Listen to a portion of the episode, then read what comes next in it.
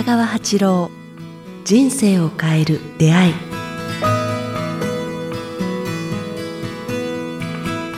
こんにちは、早川洋平です。北川八郎、人生を変える出会い、今日はだいさんじゅうななかいをお届けします。北川先生、よろしくお願いします。よろしくお願いします。北川です。さあ、今日はですね、リスナーの方から質問をいただいています、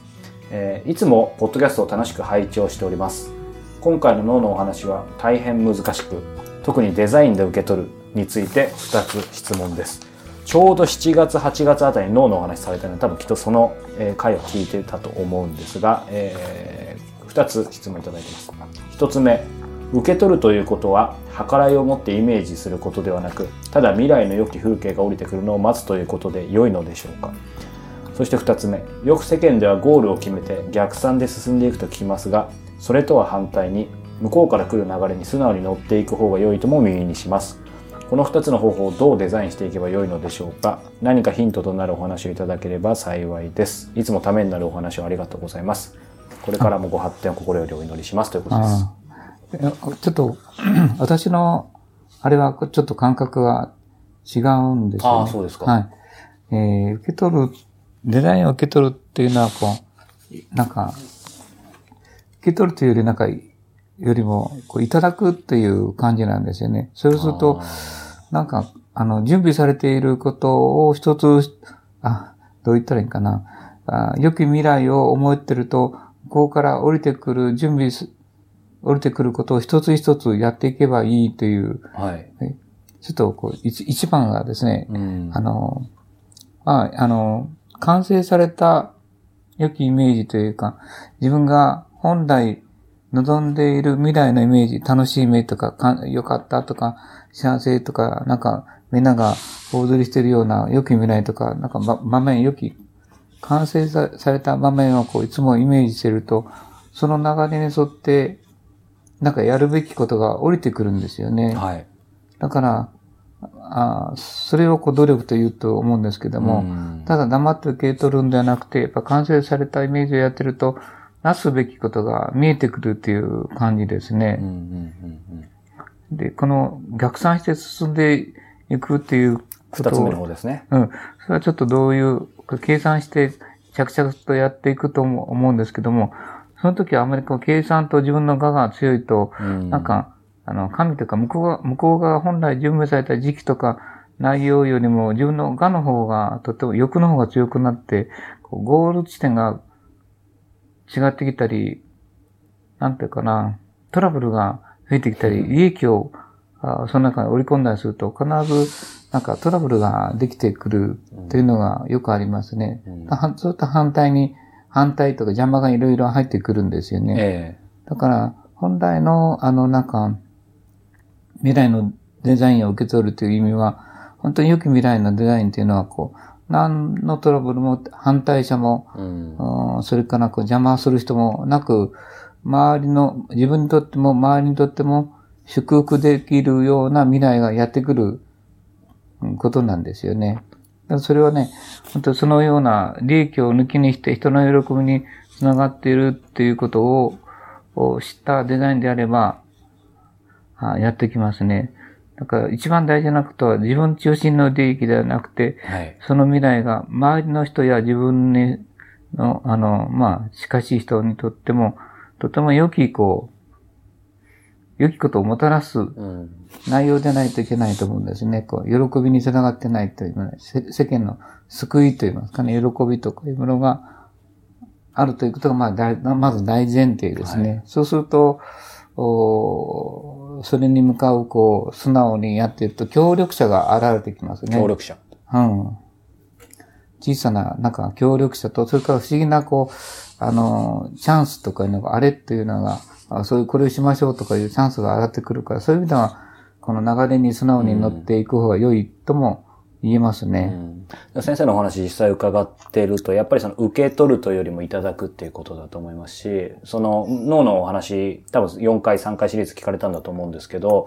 まさにその、今の話伺ってると、なんだろう、意図的、恣意的に何かをとかっていう、まあ、それこそだから、作能的なことっていうよりも、もうちょっと対極は持っていつつも、あとは流れに身を任せるみたいな。あ、そうですね。その通りで、終局とか、その一番目的を持っとって、その後の中間の、はい、あれはあんまりこう自分でデザインし、デザインしない方がいいと思うんですね。しようがないですよね、ある意味。あ、それやってくるものをこう受け取るというか、あ、それをこうできるようになる。それにはやっぱ、行為、行為と、なんか、あ、人々にとって良きことであるという二つのことが必要ですね。行為っていうものがないと、なんか世間に対する行為や仕事に対する行為や、はい、携わる、関係してくる人たちに対する行為というかね、はい、があることと、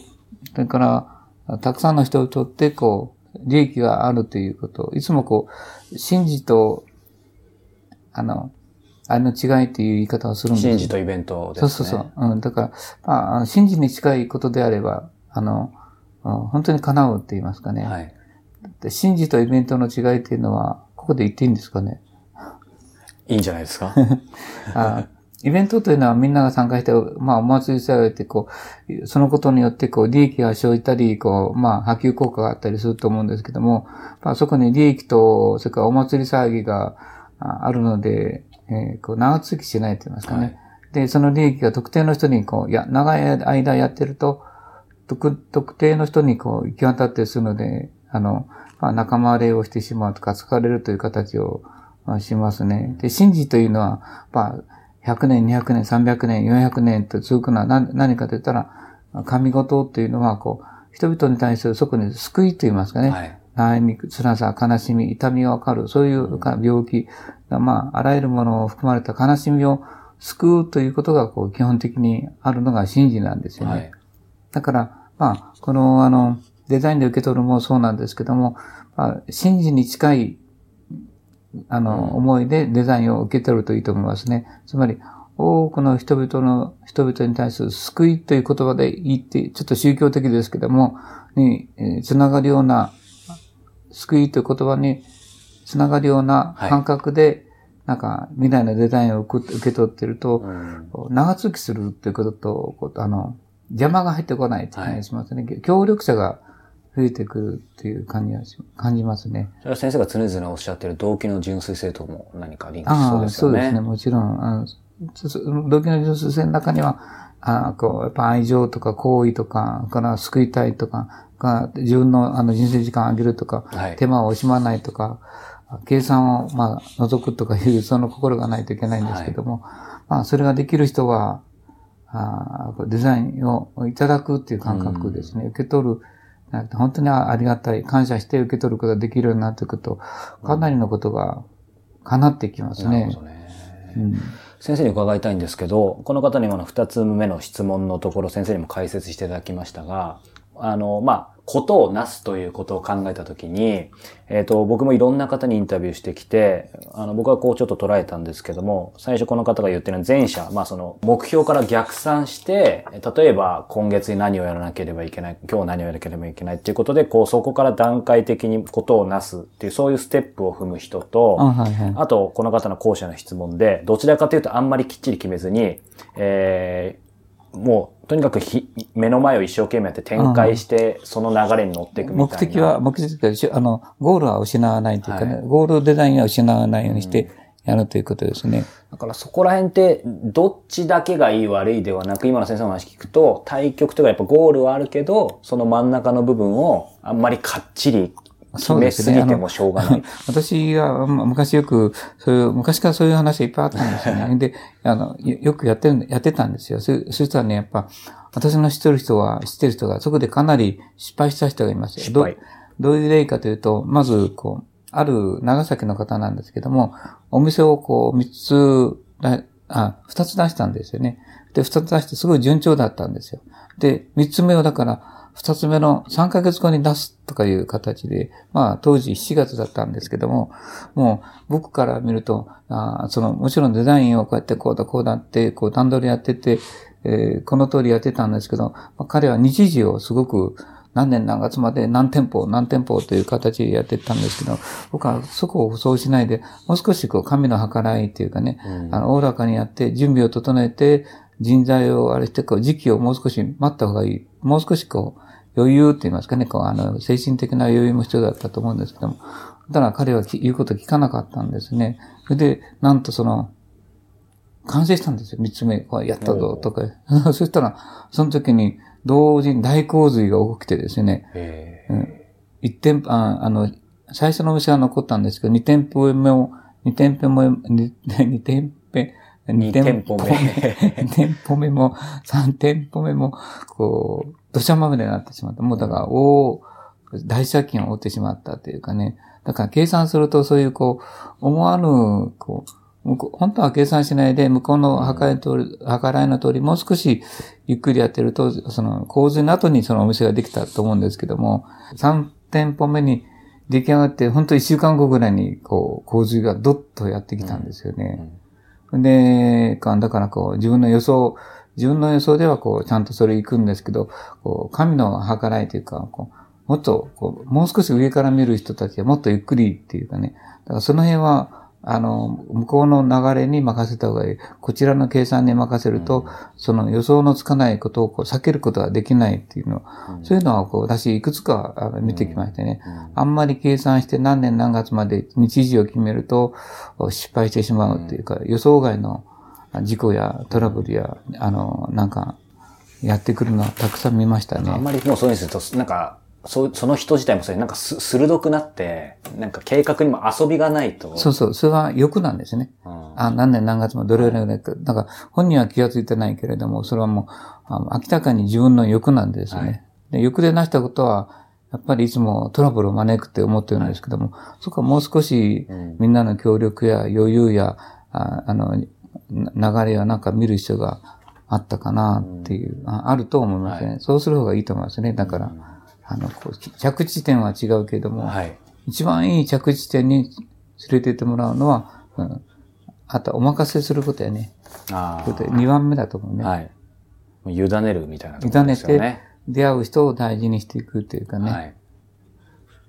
どうでしょうか。うん、ぜひあの理解していただけたか。あの、と思いますが、えー、またね、お便りいただければと思います。えっと、この番組では、えー、引き続き皆さんからの質問を募集しております。えー、ご質問、ご意見がある方は、北川先生のホームページ、もしくはこちらのメールアドレス、北川アットマーク、キクタス .jp、kitagawa アットマーク、kiqtas.jp までお寄せいただければと思います。さあ、そしてですね、直近で、えー大阪で初めての、えー、楽神会ですね、はいえー、くがつにじゅうよっか、えー、日曜日、えー、さんじからろくじ頃までということで、えー、この、えー、お店の名前がハイフォンでしょうかね。そうですね。堂島店ということで、えー、開催されるようなんですが、えー、大阪楽神会ご存知ない方に ど, どんな内容になるんですか？楽神会は、えー、いや初めて、まあ、こういう話をなんか皆さんに集ってなんか心をきれいにしながらこの人生を楽しむ対立とトラブルのない生き方ができる方法といいますかね。うん、ね、こう伝えていきたいと思ってますけど、ね。大阪初めてなんですね。初めてですね。ちょっと意外ですね。意外ですね。今まで何十年ってやってたけど大阪でなんか不思議なぐらいなかったんで、今回が初めてですね。楽しみですね。ぜひ。はいタイミングがある方、くがつにじゅうよっか日曜日、もう直前なので、えー、申し込めるか分かりませんが、サイトの方、北川先生のサイトの方をチェックしてみてください。ということで今日はだいさんじゅうななかいでした。北川先生ありがとうございました。ありがとうございました。